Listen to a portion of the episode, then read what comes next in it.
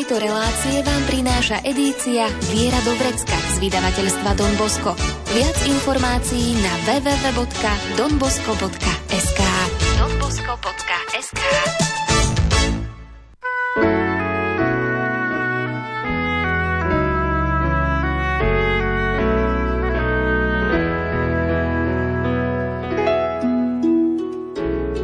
Viera do vrecka. Praktická príručka každého kresťana. Viera do vrecka.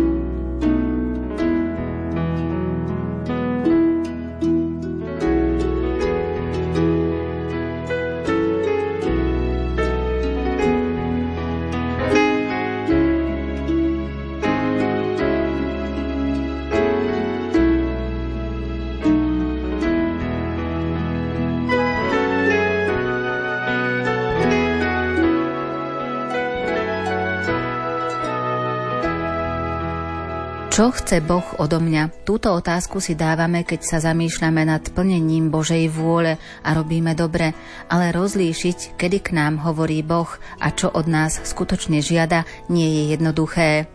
Boh k nám najčastejšie hovorí v tichu, v modlitbe, ale veľmi často sa stáva, že mlčí. O tom všetkom budeme v nasledujúcich minútach hovoriť s autorom brožúrky z edície Viera do Vrecka Horlivosť na dlhé trate, Salesiánom pôsobiacim v Partizánskom, Donom Mariánom Drahošom. A zameriame sa na horlivosť v mlčaní. Pohodu pri rádiách vám želajú Diana Rauchová, Peter Reguli a Andrea Čelková. Ticho v duši a ticho na horách, samé uši v tom tichu nemám strach. Vietor láme, čo je suché, je to také prostoduché, uzdravovať predstavy, čo mám.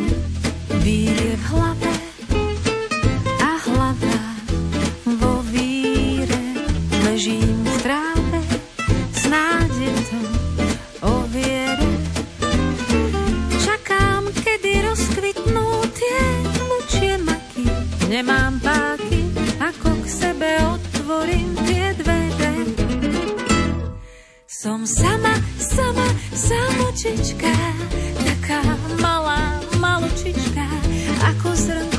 piesku v mori.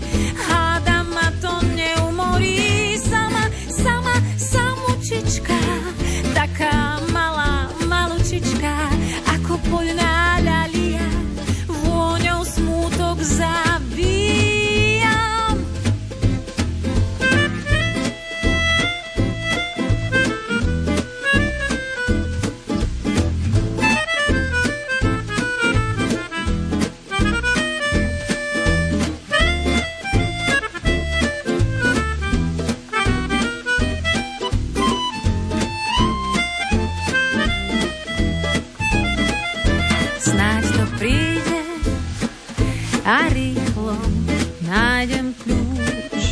Vždy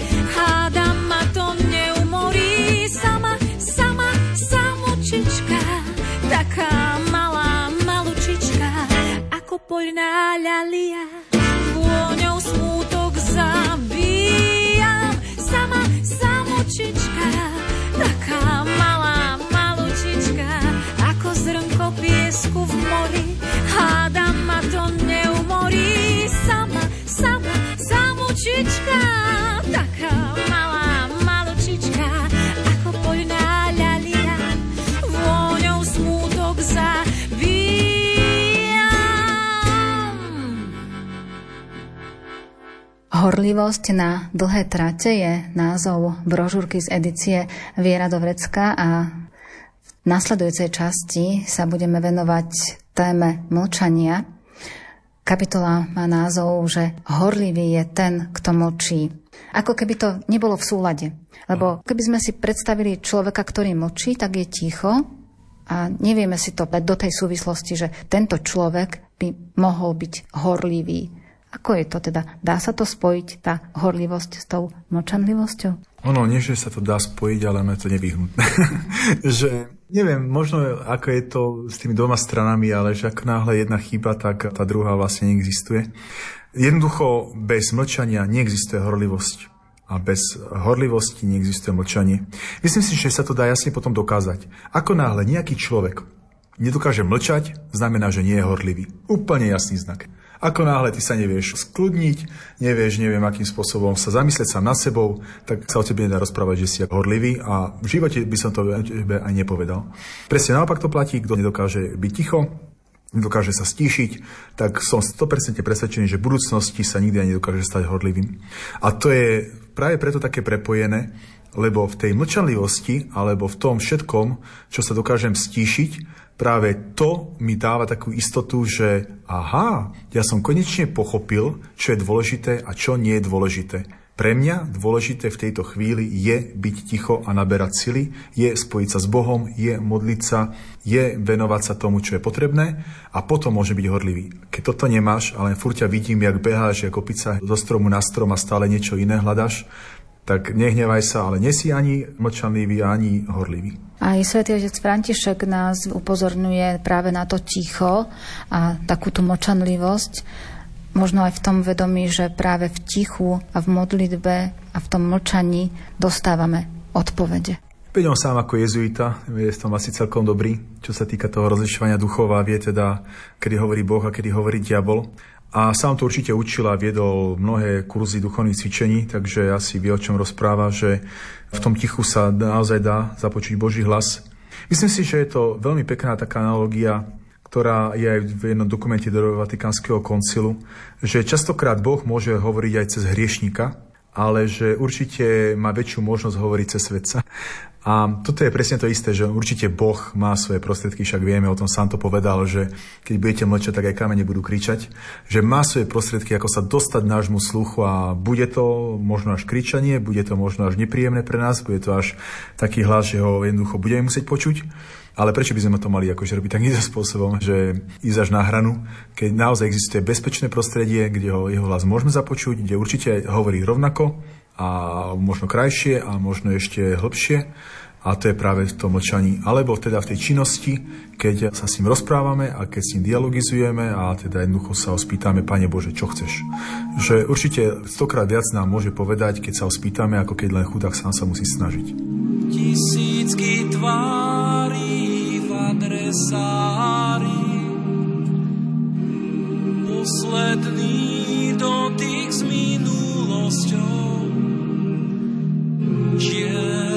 Čierne zvyšky zostali z nich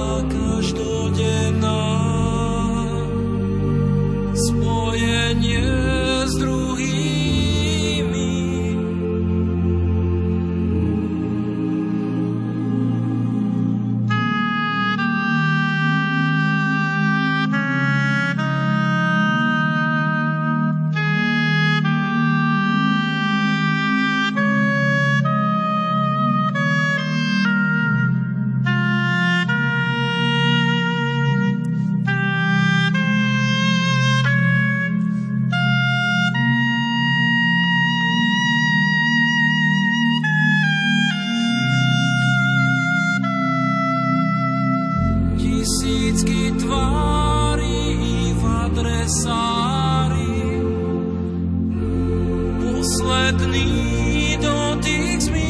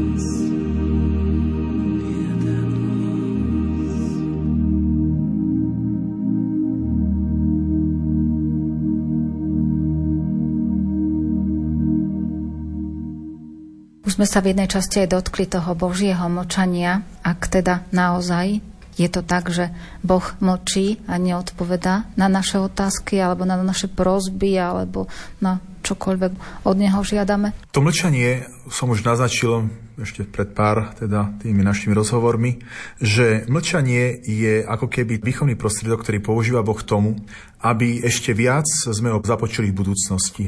Je to veľmi dobré rozlišovať, lebo môže byť mlčanie, ktoré spôsobuje diabol a môže byť mlčanie, ktoré spôsobuje Boh. A keď dá to mlčanie také, že diabol akože vyslovene dá to mlčanie, tak znakom toho je, že nie sme vnútorne pokojní. A teda, že stále ako keby sme niečo hľadali, čo ešte, čo ešte, čo ešte. A strašne nám to Božie mlčanie prekáža, vadí. A sme nervózni, Pane Bože, prečo mlčíš? Prečo si tak ticho? Ako náhle je to ale Božie mlčanie, ktoré je od Boha, a máme to krásne príklady na úžasných napríklad dvoch sveticiach. Sveta Terezia z Lizie a Sveta Matka Teresa, ktoré obidve rôzne obdobia svojho života zažívali to, že Boh mlčí. Obidve mali jednu veľmi krásnu zásadu. Aj keď Boh mlčal, my sme boli vnútorne pokojné a čakali sme, kedy jeho Božie mlčanie preruší a opäť sa s ním porozprávame. Toto je znak toho Božieho mlčania, že ja viem, že Boh mlčí preto, lebo chce mlčať. A mlčí preto, aby ma k niečomu vychoval, aby ešte raz som ho započul možno ešte hlasnejšie a lepšie. A môže to byť aj tak, že my máme pocit, že mlčí a on naozaj koná, len to v tom danom momente nevidíme a prídeme na to až s odstupom času, že áno, týmto spôsobom konal, ale my sme to vnímali ako jeho mlčanie. Tak táto otázka je, ako by som to nazval, automaticky zlá, pretože Boh koná a hovorí každý deň. To znamená, ako náhle my sa raz pýtame, že či to len my sme boli nejakým spôsobom hluchí a či on vtedy náhodou nehovoril, tak nie, on vždycky hovorí. Napriek tomu, že môže mlčať, ako sme si hovorili predčasom, a teda môže mlčať aj roky, tak napriek tomu on stále hovorí. To jeho hovorenie je vlastne to, že vydrž to, netrap sa tým, že teraz som ticho, že aj to mlčanie je vlastne predkané jeho konaním, ako ste krásne povedali, a zároveň to výzvou, že čakaj, čakaj, čakaj. Takže minimálne toto, ak to, toto započujeme, to čakanie, už to je to, že sme započuli správne. Je dobré si všímať aj takú tú reč symbolov alebo znakov? No jasné, že tam je to celý proces, že ako z jedného slova nedokážeme pochopiť význam, ale až z celej vety, tak vždy musíme mať akože viacero tých prilivov alebo tých slov, aby sme dokázali pochopiť význam. Že je úplne jasné, že len na základe jednej jedinej veci sa to nedá rozlišiť. To neviem, aká musela byť jasná reč, alebo však vieme, že sviatosti sú vždy Božia prítomnosť, že aspoň tu máme istotu, že vo sviatostiach je vždy prítomný Boh. A to je akože znak, napriek tomu, že sa napríklad leje voda pri krste, tak tam je prítomný Boh ale že pri tých ostatných veciach naozaj potrebujeme si všimnúť mnohé, mnohé ďalšie veci. A už sme o tom hovorili, že či to je vnútorný pokoj, alebo je to ovocie z toho, ktoré akože máme, alebo či je to to, že či nám to niekto akože druhý dá takú spätnú väzbu, čo si on o to myslí. Že je veľa takých znakov a je potrebné naozaj si ich všimať viacere, nebať sa ich, veď na to máme ten čas, na to je to, to mlčanie, že si ich pošímajme a hlavne nedávajme urychlené uzávery čo je rýchlo spravené, čo trvá len pár hodín a už sa hneď na základe toho rozhodujeme. Väčšinou bude to od diabla alebo iba nejaká naša vlastná myšlienka. A nemusí to byť od Pána Boha, väčšinou to aj nie. Takže čas je veľmi dobrý prostredok a sledovanie mnohých vecí na to, aby sme naozaj pochopili, čo Boh chce a aká je jeho vôľa a aké je jeho konanie. Tvoje veľa vravné ticho stále vo mne znie ako volanie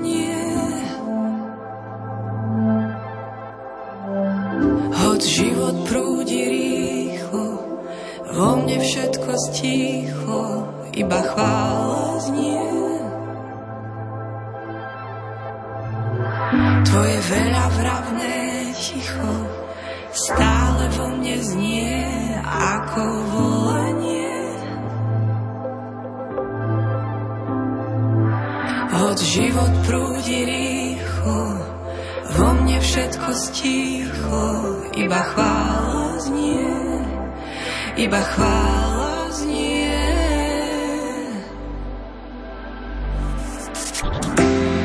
Očami do duše mi hľať, buď pravdou v tieňoch mojich poloprávd. Srdce sa mi zachvel, len či vydržím, len či nesklopím zrak a bez hamby zostanem pred tebou stáť. Keď sa na mňa pozeráš, očami do duše mi hľaď, buď pravdou v tieňoch mojich poloprávd. Srdce sa mi zachvel, len či vydržím, len či nesklopím zrak a bez hamby zostanem pred tebou stáť, keď sa na mňa pozeráš. Do duše mi pozeráš, keď sa na mňa pozeráš. Do duše mi pozeráš,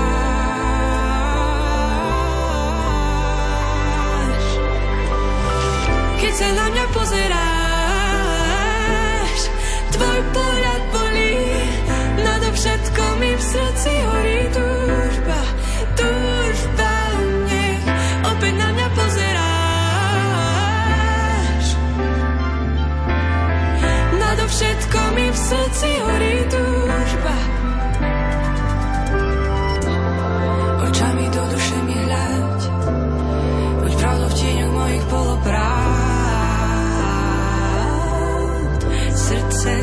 Zachvel, len či vydržím, len či nesklopím zrak a bez hamby zostanem pred tebou stáť. Keď sa na mňa pozeráš, očami do duše mi hľaď, buď pravdou v tieňoch mojich poloprávd.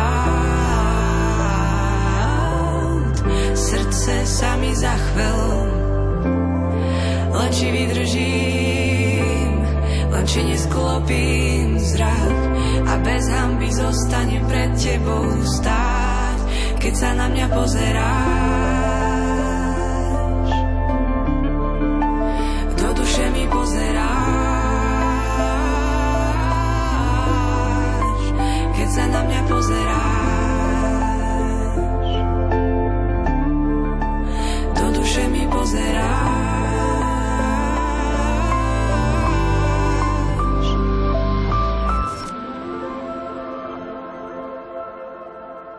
Ďalšia taká podkapitola v brožúrke je pomenovaná ako nemý krik.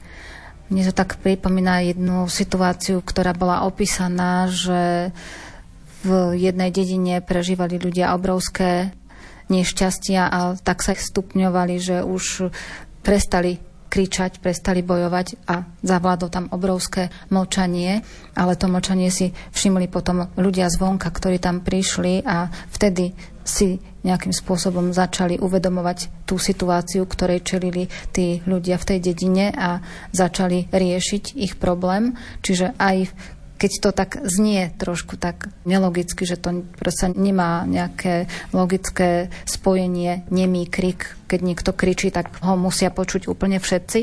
Ale toto je taký výkrik úplne možno tak, že v tom tichu, v tom mlčaní a vtedy si dokázali tých ľudí všimnúť. Tak to môžeme vnímať aj to Božie mlčanie? Mám na to úplne nádherný príklad, však všetci máme radi Fantomasa a Funesa, že malo sa vie, že on okrem toho, že teda hral vo veľa filmoch a bol naozaj slávny, tak hral aj v divadle a dokonca učil divadelné umenie. A on stále zdôrazňoval jednu vec, a bolo to takého hláška, ktorú on vlastne od neho pochádza, že ak chceš v divadle, aby všetci ľudia ťa počúvali, tak hovor čo najtichšie. Že strašne veľa tých hercov robí chybu to, že keď už vidia, že tí ľudia sú nespokojní, tak on zvyšuje hlas. A keď je práve, akože on hovorí presne opak, chceš, aby ťa počúvali, buď ticho. No a teraz, ja keď kážem, a to viete, ako sme my kňazi, však už niektorí už preženieme tú našu časovú akože limitáž, lebo poviem vám pravdu. Keď kňaz káže, on si myslí, že káže minútu a pritom káže hodinu skutočnosti, hej, som to vôbec nevšimne. Dá to samozrejme všimnúť na tom, že ľudia uzývajú, kúkajú do blbá, však to všetci poznáme. Len kňaz to dokáže si akože odrafnúť tým, že jeden človek možno aj nepočuje, ale pozera tomu kňazovi do očí, tak si myslí kňaz, že stále počúva tak on káže ďalej a ďalej a ďalej. No a vtedy už, keď teraz si konečne všimne, že ľudia nedávajú pozor, čo spraví, začne kričať a búchať a hlasnejšie, no tak. Ja robím presný opak, priznám sa vám, keď ja kážem. Vždy, keď si začnem všímať, že napríklad malé detsko sa rozplače a ľudia kvôli tomu malému dieťaťu sú takí, už viete, že stratia v tej chvíli koncentráciu, začnem šemkať. Jak je to dobré, hej? Že úplne ľudia začnú počúvať, naozaj, takže naozaj to z praxe. A ten Boh to, čo si budeme hovoriť, je tisíckrát, miliónkrát múdrejší ako my, takže ak to on využíva, nech sa páči. Dávate potom zase znova príklad aj svätého Dona Boska, aj vaše stanovy, kde tiež má priestor, možno aj táto téma, že Don Bosko on bol donútený napísať tie stanovy, lebo to od neho žiadali, preto keď bol za Svetým Otcom, že takáto spoločnosť by mala byť založená a tak ďalej, tak musel predložiť tie stanovy. Takže je tam teda priestor, je priestor aj na tieto myšlienky. Môžeme si vziať príklad z jeho doby. No áno. Celý problém spočíval vlastne v tom, že ako náhle chcel založiť nejakú reholu, tak sa musel prispôsobiť tým pravidlám cirkevným a samozrejme on bol taký pokrokový, že neexistoval vtedy nič podobné a nikto pred ním to ešte nevyšiel, tie chodníčky. Takže najväčší, najvypuklejší problém, ktorý za neho vznikol, bol ten, že chcel, aby noví kňazi, ktorí teda budú noví kňazi, nechodili do seminára, ale aby to robili tak, že do obeda, po obede budú s chlapcami a po večeroch nech si študujú tú teológiu. Ale nie je tak, že zatvorený od rana do večera niekde v seminári, kde na nich bude svietiť slniečko a kde za 5-6 rokov neprídu do styku s žiadnou mládežou a potom prídu do tej akože praxe a budú na nich čumieť, akože čo to je za generácia a kde sa posunula medzi tým. No a keď toto predložil, samozrejme tieto stanovy, tak to bol povyk, lebo akože jak si to môže dovoliť a vychovávať teda svojich budúcich kňazov bez seminára. On ale sa nevzdal Don Bosco, no tak teda to bol teda bojovník v tomto, on tam chodil do toho Ríma, písal biskupom, žiadal ich, prosím vás, vy si naozaj myslíte, že ja môžem vychovať Salesiana bez toho, aby nebol s tými chlapcami? No ale celý ten problém jeho spočíval v tom, že skutočne, keď chceš odozdať tým druhým ľuďom tú našu vieru a byť horlivý, tak ty nemôžeš zrazu stratiť ten kontakt s tým človečenstvom a s tým ľudstvom. Že zrazu ty si začneš vytvárať nejaké idei, nejaké myšlienky, niečo si domyslíš, takto funguje tento svet a on pritom funguje úplne inak. To môže byť fakt potom taká virtuálna realita. Myslím si, že on si uvedomoval veľmi toto nebezpečenstvo presne tohoto, že môže sa stať, že prídeš ku niekomu a budeš mu trepať veci, ktoré už vôbec ho netrápia a ktoré on vôbec nerieši ale musíš s ním prejsť ten jeho život, prejsť jeho problémy, vcítiť sa do ňoho a skúsiť nejako, že sa pomodliť, dajme tomu, čo na to hovorí Boh, čo hovorí Boh tebe a nejako prísť nejakému akože pomoci alebo riešeniu. Ale nie byť úplne odpažený. No a toto je celkovo, že môže sa stať, že človek kvôli tomu vyhorí, pretože príde do štádia, že pre mňa je lepšie sa zatvoriť a živiť si len svoje vlastné myšlienky alebo svoje vlastné sny, vysnívané bez reality. No, poďme sa vrátiť k tomu, čo je asi. To je taká jeho veľká výzva. Vybral som sa v noci na stretnutie s tichom. Pomaličky myslo, mesto za taxíkom. Cesta bola mokrá, Pole tmavo spalo, vystúpil som z auta, ticho tam už stálo. Po šarpaných šatách pod jesennej noci chodil som s ním bez slov, sklonený a posí. Tak som k ránu kráčal, plný toho ticha, Počúval som život, ako zo mňa dýcha. Počúval som vietor, ako lístie ráta. Vítali ma stromy ako svojho brata.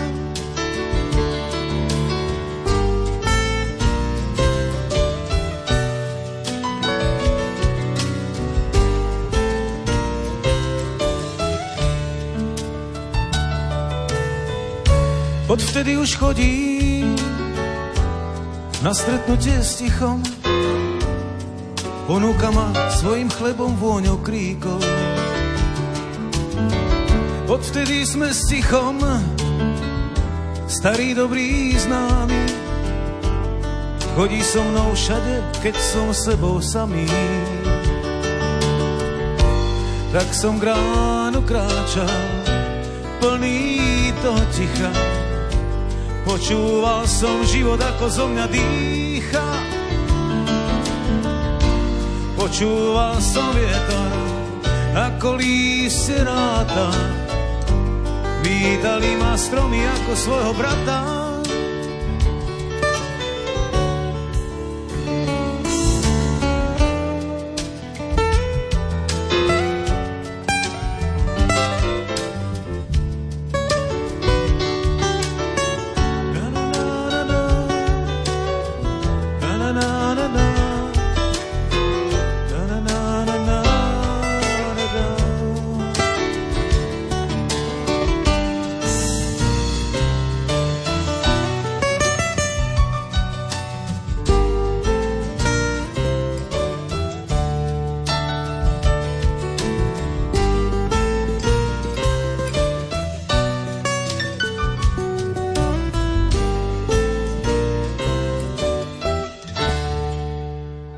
By sme sa mohli vrátiť aj k tomu pokoju, pretože on práve v tom videl také ohrozenie, že keby tí seminaristi boli mimo tých chlapcov, takže to spôsobí búrku a nepokoj a snažil sa, aby aj v tej novej spoločnosti bol pokoj a dokázali sa aj tí jeho nasledovníci venovať chlapcom. On sa hlavne bál že keď tí seminaristi, teda jeho budú v tom seminári nebudú s tými chlapcami, tak nebudú mať tí chlapci nejaké dobré vzory pokojných ľudí. A celkovo, že oni tí seminaristi, alebo by ich vedeli povedať teraz nekríč, teraz sa zahraj toto, teraz nemusíš plakať a tak ďalej. A on sa toho strašne bal, že nechať to len na tých detí, aby vychovávali deti bez toho, aby boli zároveň vnútorne pokojní, tak toto bolo pre neho akože jedno obrovské riziko, ktoré on nechcel pripustiť. Tým, že sa nedokážeš do neho vcítiť, že ho nedokážeš pochopiť, že nedokážeš byť s ním, tak nedokážeš ho ani upokojiť. No a presne. Toto on si uvedomoval, že dnešný pokoj alebo pokoj tých detí je tak dôležitý, že radšej by riskoval aj to, že bude mať možno tie štúdia len tak narýchlo. Že bude možno menej, čo ja viem, vedieť latinčinu, gréčtinu, ale bude tam aspoň s tými chlapcami. Tak toto aj pre dnešný svet inak dosť veľká výzva, lebo dneska stretnúť človeka, čo dokáže upokojiť a dokáže byť tak prítomný, že by upokojoval jej a nerozčuloval a nedá, veci len povedzme. Opýtajme sa ľudí, ktorých majú starších ľudí a prídu k ním na návštevu, či ich ten starší človek upokojí, alebo ich skôr znervózni či sa na neho usmeje, alebo začne zase niečo vyčítať. Že toto sú veľké otázky na našu dobu a stále prítomné aktuálne, ale my musíme naozaj ako kresťania do tohto sveta ísť tým, že ja tu chcem dať vám pokoj a sám chcem byť teda čo najviac spokojný. A akým spôsobom chcel docieliť ten vnútorný pokoj práve svätý Jan Bosko? Svetý Jan Bosko, on si jednu vec uvedomoval, že ako náhle nedokáže tým chlapcom odozdať také svoje základné piliere tej svojej výchovy, tak oni nikdy nebudú pokojní. Preň ho spoveď a sveté príjmanie a kráčanie takého Božou cestou bolo práve najviac to, čo toho mladého človeka dokáže upokojiť. To znamená vedieť sa pozrieť to, čo žijem, vedieť sa pozrieť sám na seba, vedieť si priznať svoje vlastné chyby, nebáť sa akože stretnúť sám so sebou samým, dostať sa do svojho vlastného vnútra mať kontakt s Bohom, vedieť sa ho spýtať, čo mám robiť. Jednoducho, myslím, že všetko toto sa dá zhrnúť do toho, že žiť sviatosne, po prípade naozaj, že žiť s Bohom veľmi tak napriamo, nie ako nejaký boh policajt, ale naozaj niekým, s kým sa môžem zasmiať. To všetko ale nedosiahneme len tak. Treba vynaložiť určitú námahu, treba prejaviť alebo nejakým spôsobom sa zapojiť do toho a to úsilie potom prinesie, ako sme spomenali aj úplne na začiatku, to ovocie. Dom Bosko mal raz taký sen, že sa mu zdalo, že chlapci sedia v kostole a okolo nich, okolo ich krku je taký strašný čierny škaredý kocúr. A teda nakoniec zistil, že to bol diabol a prišiel za tým kocúrom a hovorí, hej kocúr, čo im to šepkáš do uška tým chlapcom? Nepoviem ti, zobral svetenú vodu, dom posko, tak mu to tam chrastol. Ja, ja, ja, ja, tak ti poviem, no tak rýchlo hovor a hovorím im, nepočúvaj, nepočúvaj, nepočúvaj. No a potom tom Dombosko hovoril tým svojim chlapcom, vidíte, častokrát diabol spôsobuje to, že vám do uška niečo šušká práve vtedy, keď akože máš niečo dôležité započuť. A teda, ako náhle máš niečo spraviť, tak ti šepka, nerob to. Keď sa máš snažiť, nesnaž sa. Keď máš sa posunúť dopredu, neposun sa. Že zdá sa, že bolo to naozaj pre mňa také dôležité im zdôrazňovať jednu vec, že ty ako náhle sa zastaneš ako náhle ostaneš stať na mieste, to sme už vrali aj predtým, tak si skončil. Ty stále sa musíš niekde hýbať, ísť ďalej dopredu a naozaj aspoň jeden krok spraviť ďalej. To, čo bolo včera, ale ešte viacej. Myslím, že aj svätý Pavol to hovorí v tom jednom svojom liste, že my musíme vždy hľadať a nachádzať to, čo je dôležitejšie a krajšie a toto asi mne sa, tá jeho myšlenka naozaj v tomto páči, že ešte krajšie ako včera, ešte dôležitejšie ako včera, ešte ďalší krok ako včera. No, je to o tej náme skutočne. Si tichom keď sa mi rozpráva nemáli. Pristúp prosím bližšie, aby sme si neklamali. Si všetkým, o čo som nežiadala a predsa mám. Viem ťa na spameť, no aj tak ťa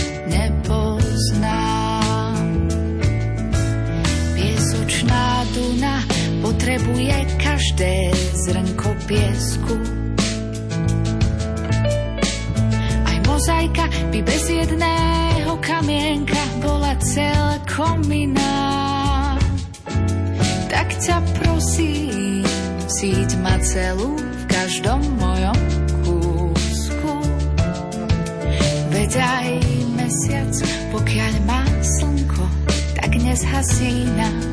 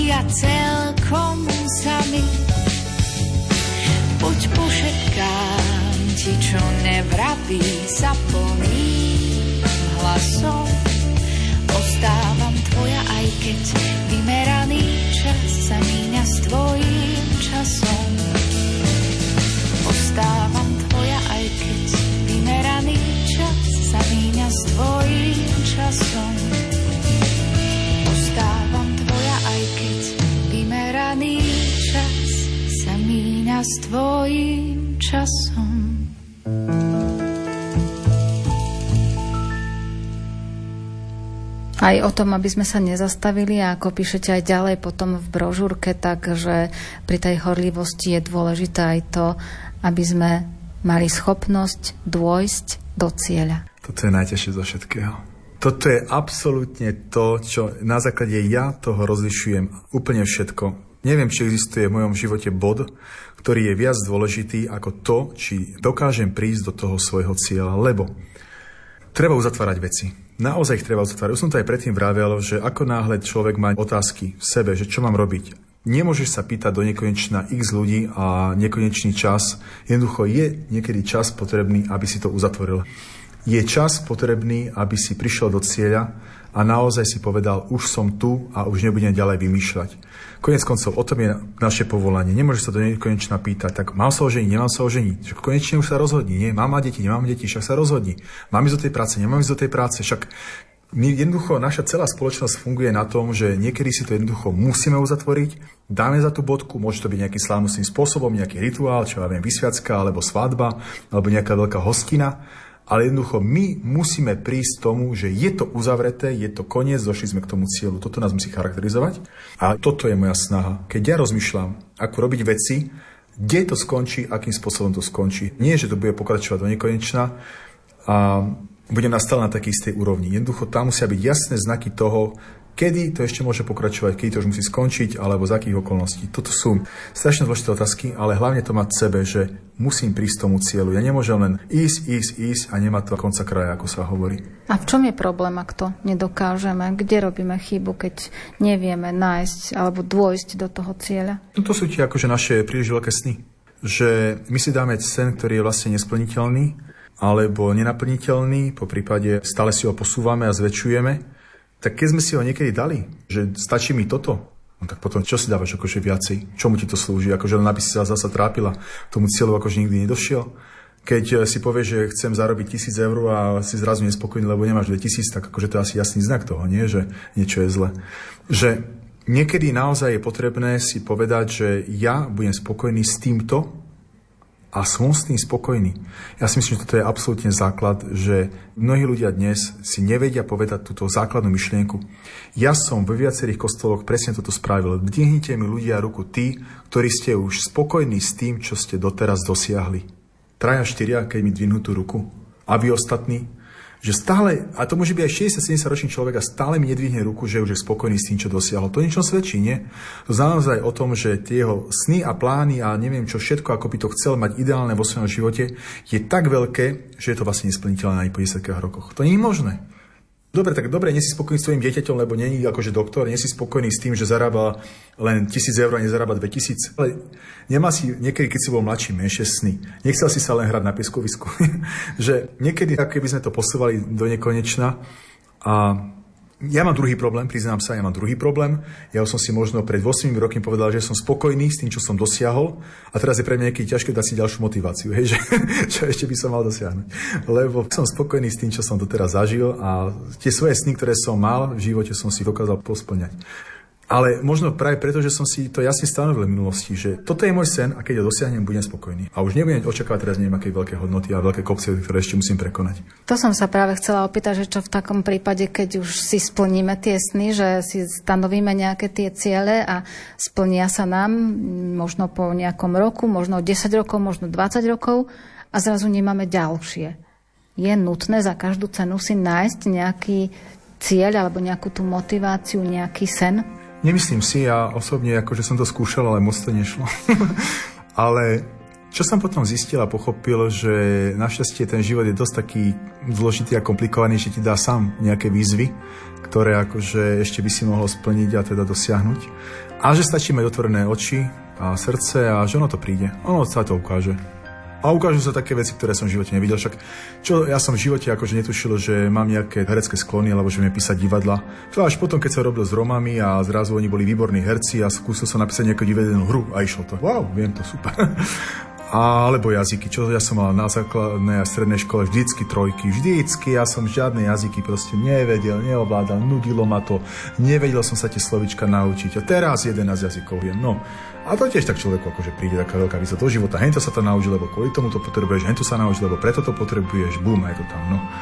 Čo ja viem, asi treba čakať a potom keď to príde a zrazu tá výzva tam je, tak dobre, tak už keď je, tak proste dotiahnem do konca.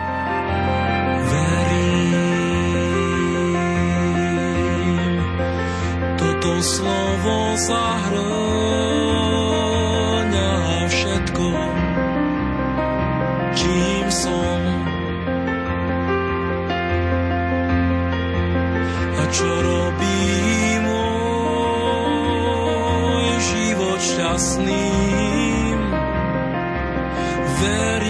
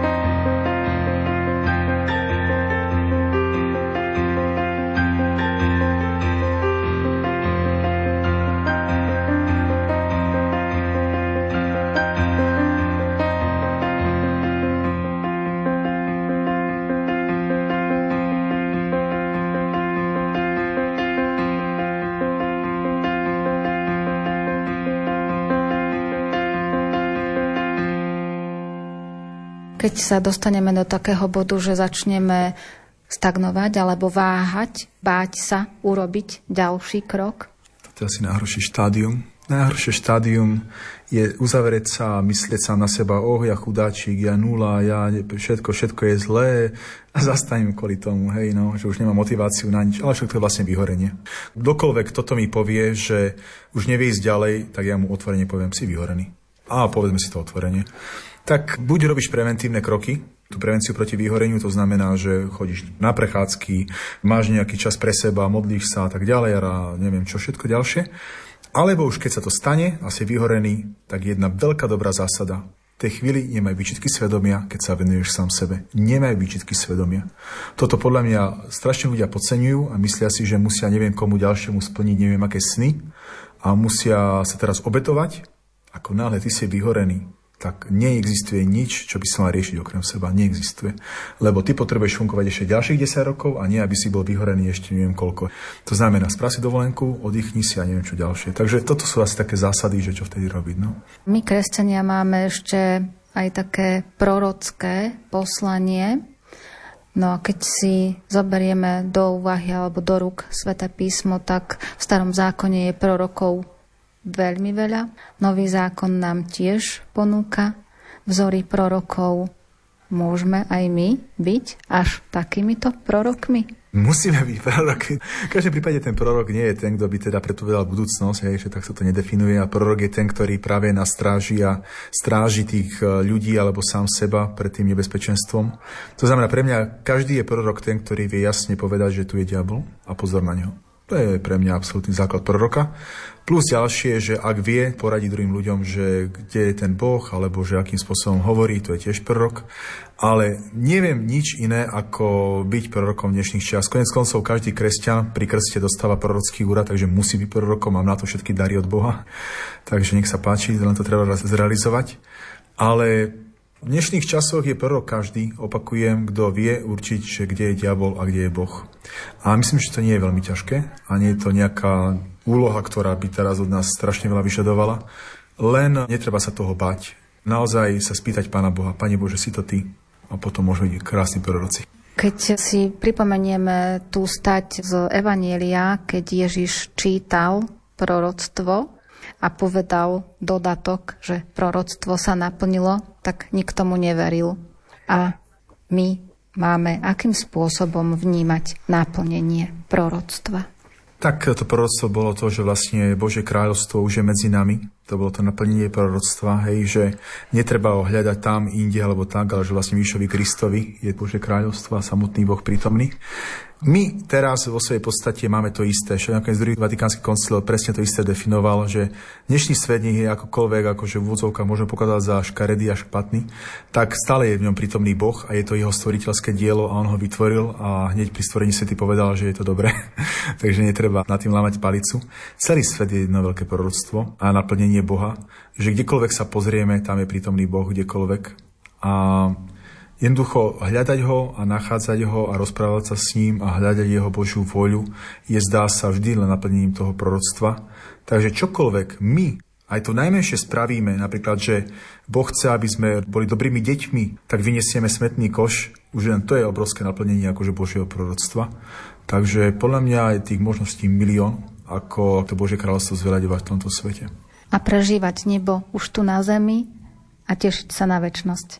No, Viete, my Salesiani to máme definované v stanovách, že my sme už taký obrazom vlastne neba, tým, že sme zasvetení Bohu a žijeme teda bežien a že máme sľuby, chudoby, či sú tí poslušnosti, že vlastne už my sme takým obrazom pre ľudí tohto sveta, keby o tom Božom kráľovstve alebo teda o samotnom nebi.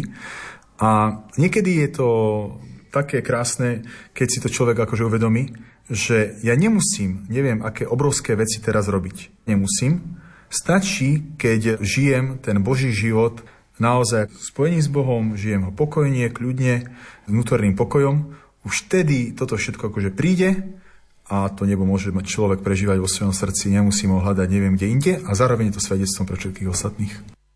Láska je tu, je verná, pravdivá. Láska je večná, stále v tebe prebýva zabúda kryjúdy a všetko odpúšťa. Vždy dúfa a verí, nikdy sa nevzdáva. Tak dýchaj lásku, keď je vydýchaný vzduch. Tak dýchaj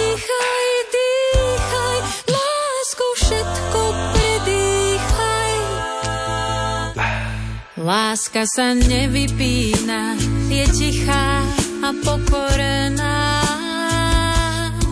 Láska nezávidí, je skromná a radostná. Nehádže kameňom, aj keď je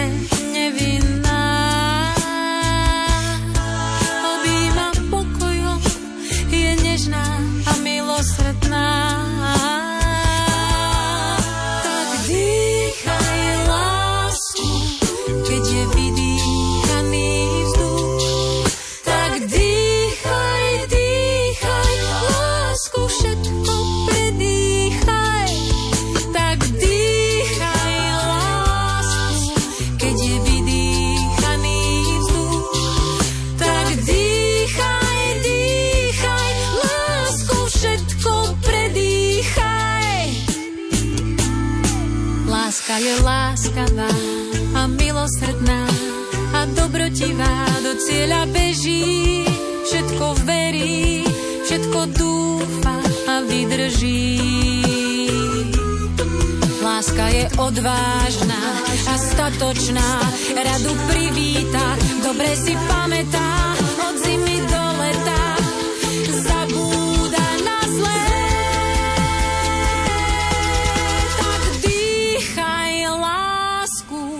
keď je vydýchaný vzduch, tak dýchaj, dýchaj, láskou všetko predýchaj.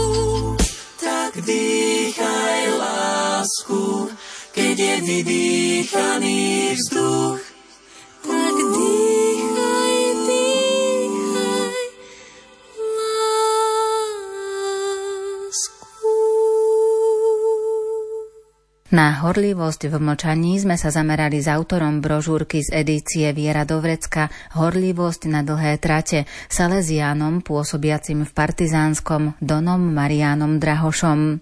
V predchádzajúcich vydaniach relácie Viera Dovrecka sme vám položili súťažné otázky a tu sú správne odpovede. Najskôr ste mali napísať, akú zásadu v duchovnom živote mal svätý Ignác z Loyoli – bola to zásada, že diabol pôsobí rýchlo a Boh pomaly. Potom ste mali napísať, ktorá zásada svätého Jána Boska sa páči Salesiánovi Donovi Mariánovi Drahošovi. Je to zásada človek na prvom mieste. Ďalšia otázka bola, čo môžeme ponúknuť tomuto svetu. Správna odpoveď je vnútorný pokoj. Taktiež sme sa pýtali, ako by sme sa mali modliť. Malo by to byť tak, aby sme počuli Boží hlas. Nasledovala otázka, koľko mladých ľudí podľa odhadov na Slovensku neopúšťa svoje izby. Je to až 50 tisíc. A napokon sme čakali vaše odpovede na otázku, kto sú pre nás partnery na dialóg. Sú to všetci tí, o ktorých by sme si to nemysleli, tí, ktorí sú našim ohrozením. Brožúrku Horlivosť na dlhé trate z edície Viera Dovrecka získavajú pani Magdaléna, pán Dominik a pani Daniela. Srdečne blahoželáme. Na príprave dnešného vydania relácie Viera Dovrecka sa podielali Diana Rauchová, Peter Reguli a Andrea Čelková. Tému tejto relácie nájdete v edícii Viera Dovrecka z vydavateľstva Don Bosco. Viac informácií na www.donbosco.sk donbosco.sk